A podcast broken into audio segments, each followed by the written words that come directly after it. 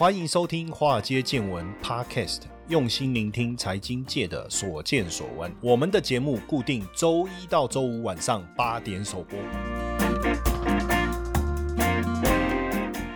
股票市场千奇百怪，见怪不怪。大家好。我是古怪教授谢承彦。那最近呢，我们也开始有比较多的内容呢，着重在呃一些个股故事的分享了哈。当然，这个不不是一个投资建议哦，或是告诉你，哎呀，你现在就来买这个哦，不是。那只是说这些公司，因为现在台湾的上市贵公司已经超过一千七百档了哈。那台积电当然大家都熟悉啊，我们也都有跟大家分享过台积电的一个状况。但是还有很多的一些好公司呢，可能我们不是这么熟。那如果刚好我读到一些资料，我觉得不错哦，那我们也就顺便来跟大家分享一下，也可以从这样的一个角度呢，去看到一些产业的一个变化了哈。那前一段时间网络上有一个新闻，就是有个年轻人他使用电脑哦，使用过程中突然之间就这个过世。哦，那当然，很多网友就议论纷纷哦，到底说到底发生什么事情？那实际上呢，是这个年轻人呢，他有心律不整的这样的一个呃病例了哈，然后他有装这个心脏节律器，是不是？那因为哦电脑的设备呢有电磁波干扰到他的心脏节律器，所以导致他的心跳。这个停止了哈，那也因为这样子，大家也在关心这个电子产品的一个检测，因为它有电磁波，所以它的呃能不能通过检测就变得很重要了哈。那一般来讲啊，电子检测分为强制性跟复合性。强制性就是有规范的电池的相容，还有安全的规定，还有人体电磁波吸收比等等，无线电射频等等。还有一种是复合性啊，就你要符合相关的这个呃射频跟软体的协定哦。所以现在其实。相关的电子产品其实都要通过检测报告。就以目前来讲啊，呃，美国啦、欧盟啦、日本啦，哦，其实都需要哦，也有要求相关的产品要做检测。像这个，不管你是玩具啦、哦，通信设备啦、医疗器材啦，这些其实都有必要哦，来通过这个检测，通过检测，而且是要由厂商来自行检测哦。那就整个电池相容的验证制度来讲。哦，像美国跟欧盟就电池干扰这个部分，嗯，有关的产品包含了资讯啊、通信啊、家电啊、科学医疗器材等等，哈，都是属于强制性的规范。在美国是由美国联邦通讯委员会叫 FCC，在欧盟就是欧盟执行委员会，日本也是做强制的。哈，那所以主要当然包括这个手机啊、五 G 的联网的这些终端产品，哦，都是被检测的一个对象。那因为现在全球网络通讯非常的发达哦，不管你是 NB 啊、平板啊、智慧型手机啊、穿戴式装置啊，实际上形成了这个物联网。当然，对于电池产品的一个使用啊，是越来越频繁哦。那包括车用电子等等哦，所以都有电磁波哦。我们生活的周遭都是电磁波，那自然而然就呃需要做相关的一个检测。那可是检测呢，其实是一个呃复杂而且多元，加上各国有相关不同的一个规定哦。那目前台湾有在做这个检测的认证的实验室啊，大概有四十家哦。如果我就有目前有上市的来看呢，呃，像敦吉啊、耀登、怡特、宏康、更新。凡泉还有东岩信超，这些都是哈。当然，这当中呢，我们也特别来聊一下这个更新哦。那更是耕作的耕啊，新就是高兴的兴，更新啊哈。那当然，这这几年我们在看它的营运呢，确实相对的稳定啊。包括我们在看它第一季的一个数据资料哈，它的毛利率呢，竟然高达五十四点六七啊，接近百分之五十五哦。这个是在上市柜一千七百八十四家当中啊，排第二十。十四名哦，也是在电子科技类股当中排第五哈。那当然毛利高，不见得公司就会。呃，赚钱哦，比如说你很多呃软体类的，甚至这个毛利高达八成以上哦。那你说像 IP 系制裁毛利也都在九十八以上了哈。但是呢，它的获利又相当的好哦，在今年第一季 EPS 就高达四点一三。当然，现在 AI 的发展哦，那你又要大量的这个使用大量的资料库，要高速的速度的传输，频宽又要加大，那这个五 G NR 无线技术的特性呢，到时候又广泛的运用。用到无人驾驶啦、人脸辨识啦，包括透过这个网络终端设备啊来监控生产等等啊。那确实哈，确实需要大量的检测跟认证业务啊，包括现在呃汽车啊也朝向智慧化哦、电动化哦，所以有很多这个国际车厂啊也跟这个科技大厂合作来开发这个所谓的智慧车啊哦，电动车的电子模组啊，尤其是车联网的检测需求，确实是成倍数大幅度的一个增加哦，大幅度的增加。当然，目前更新算是刚才我们讲到的美国跟欧盟哦两大性共通性组织标准的测试认证厂，不管苹果也好啊，三星也好啊，还是华为啊，还是小米啦、联想啊，基本上都是它的客户哦。那当初这个财讯也有报道过哈，就是 iPhone 的天线因为收讯不良的问题，就是靠更新的检测服务才找出问题问题点的哈。目前共通性检测的认证组织有欧洲欧洲的 GCF，还有美国的 PTCRB 哦。目前这个两大组织，这是手机两大组织，有在全球四个主要的实验室：RFI、BABT 哦、Seven Layer，还有呃 SateCom。那在二零零六年的时候啊，更新就跟这个 RFI 的实验室做策略合作哦，做策略合作，所以等于更新算是在国际一线检测大厂当中啊，它少数可以同时提供两大共通性组织标准的测试认证厂。那意思就是说，它等于同时拥有台湾、日本、美国、欧洲跟加拿大这些国家的认证的发照的通行证了哈。所以等于是你手机只要交给更新检测认证过后，你直接直接就等于拿到了刚才我们念的呃台湾、日本啊、美国、欧洲、加拿大这些国家的通通行证哦，通行证。那也确实啊，像以目前经济部批准的检测局认可的实验室，在台湾就有三十家。可是真的要拿到国际客户，目前看起来确实就更新哦，确实就更新。那就手机检测业务来讲哦，它跟呃手机的销售有很大的不同。如果你讲苹果哦，苹果反正就一机一机打天下，也没错了哈，一只手机打天下哈。那当然销售的数量越高，营业额就越高。可是对检测公司来讲，苹果的 iPhone 啊，如果就出这一款，那它只有一次检测的一个机会了哦，只有这一笔订单啊没了。它后面卖的怎么样也不关它的事，因为只要这个手机检测通过了，后面的一个销售就可以持续的一个增长。哎，但是呢，如果像 Android 后来因为这个机海战术啊，尤其是早期 HT HTC 不是推了一堆各种不同款式。哦，不同的设计的手机，那这些呢就通通要做检测。所以对检测厂来讲，如果手机商厂商就是只有出一款，哇，那就没什么生意可以搞了。但是如果说，哎，各大手机品牌哦，包括这个大陆的品牌啊也好，或是白牌手机也好，那当然你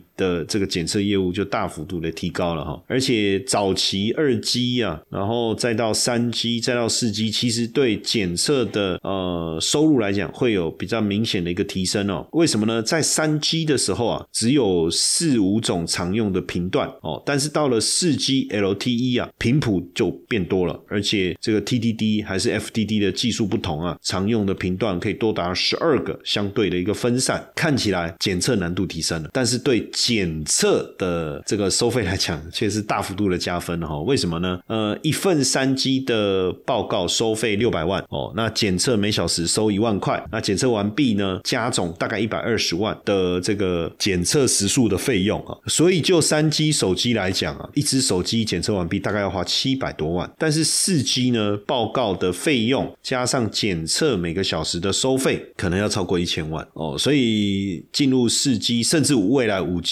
当然检测的费用就会更大幅度的提升了哈。呃所以呢，这个更新呢，目前在台湾。哦，还有包括中国哦，总共超过十个实验室哦，超过十个实验室，那营收相当的一个稳定哦，也不容易受到景气的影响。为什么呢？对手机品牌也好，对各种的消费性电子也好了哈，即便它的营收呢不理想，那它还是会推新产品嘛。尤其是呃营收下滑，就是说销售数字不理想的情况下，推新产品的动机就越高。那在这样的情况下，当然对更新。来讲。哦，它的业务就稳定了哦，就稳定了。所以检测服务啊，基本上就是一个强制性的需求哦，强制性的需求，因为你必须要做这件事哦，所以也算是一个呃稳定的一个需求来源了哦。那因为也是属于利基市场哦，因为产品上市一定要通过认证嘛，那那跟你未来会卖的好不好，其实没有什么太大的一个关系。那也因为电子产品的生命周期很短，各家电子厂会不断的推陈出新来抢得先机。那因为毕竟呃各国的一个官方还是有规定，上市前要做强制性的一个检测哦，强制性的检测，所以基本上也很难，客户也很难杀价吧，哦，也很难杀价。那加上这个检测实验室有地域性，还是以就近服务客户为原则，所以自然而然毛利也比较高。那更新呢，基本上当然，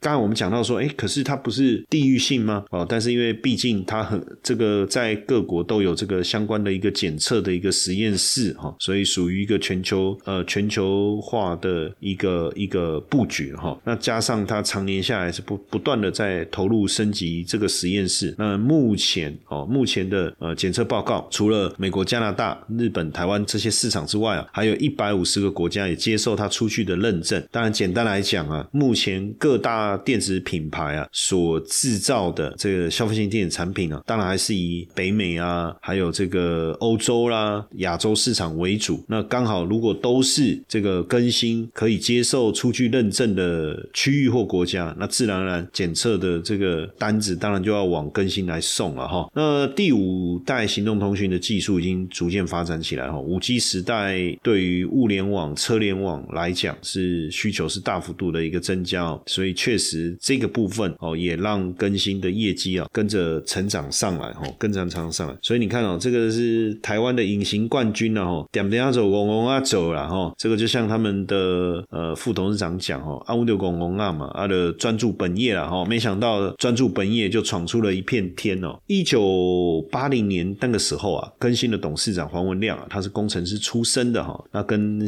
他们的副董事长哈两个人其实都是年轻小伙子哈。当然见证了个人电脑起飞的年代，也看到了欧美各国对电子产品制定强制性的这个安全法规哈，哎，他们也也看在眼里哦，会觉得说，哎啊，一定要通过安规测试才能进入那个市场啊，怎么做？没有人有经验，哎，这个时候他们也看到了这个商机哦，所以就决定跳下来创业来帮人家做测试哦。当然你说能能给增卡音那了哦啊，创业资金又不多，就三十万，所以他们就租了一个二十平大的一个办公空间，在地下室哦，用铁皮哦，这个铁皮屋不是在外面哦，真的在地下室搭了一个实验是哈，那就一方面找客户哦，一方面晚上就来当工程师帮客户测试电子产品，哇，真的是校长兼打钟哦，非常的辛苦。那也因为生意逐渐做起来以后啊，他们就在户外盖了这个检测场地哦。不过在户外你要去想哦，冬天冷的要死哦，啊夏天又热的要死，真的很困难。不过也因为这个利基市场，我们刚才讲利基啊，就是有利可图啦，所以自然竞争，呃，因为加上竞争者不多嘛哈，那所以更新也很快的就打响名号。那真的后来就就把这个检测场地当然就搬到室内了哈，而且更专业、更精密哦。那这几十年下来，他们也没有看错方向哈，包括个人电脑哦，哎，甚至荧幕啊、键盘这些都要检测哎，然后更积极投入在这个智慧型装置，甚至包括车用电子哦。所以如果你到他们的实验室，可能会看到一台 B N W 哦，在那里面哦，拆的差不多，再次做检测哦，在做检测，这也是他们真的是看到了市场发展的一个方向哦。那当然不止这样啦，就是说他们自己在对客户服务上面啊，甚至是二十四小时待命哦，也让客户感到呃非常非常的一个窝心哦。而且如果你有这个要有机会了哦，看到他们实验室上面其实有中文、英文、韩文的一个标志哦，但而且工程师确实来自于世界各地的哦，国外的工程师有时候哎，甚至为了要给他们检测哦，就带了一个从来没有曝光的一个机种哦，要请他们帮忙哦，他们二十四小时轮班呢，满足客户的一个需求哦，满足客户的需求。当然现现阶段来看呢，这个电子产业发展呢，虽然说这几年呢看起来因为消费性电子的一个热潮暂时有一些熄火，但就像我刚才讲的哈，呃，营收消费性电子产品的营收看起来是没有增长，还需要去消化库存。但是对于呃新产品的研发跟推出这个脚步并没有停下来哦，所以以在这样的一个情况下，当然对于检测厂来讲，受到的冲击就比较小，而且甚至呢，从过去只有电脑到跨足到智慧型装置，哦，智慧型装置又不止手机了哈。可能你会觉得说，哎，那这个呃产品的种类越多，对他们越有利，哎，但是这个产品的售价的高低会不会有差别？我想这个影响的只是检测的一个流程了哈，检测的流程。那当然，接接下来后续的这个市场他们还是呃看得非常的乐观啊，尤其是智慧型手机哦。虽然现在我们看到消费的呃，应该是说整体的产业的一个数字哦，还是相对的一个清淡。可是从今年，我相信第四季甚至明年啊，高阶的机种，包括最近我在看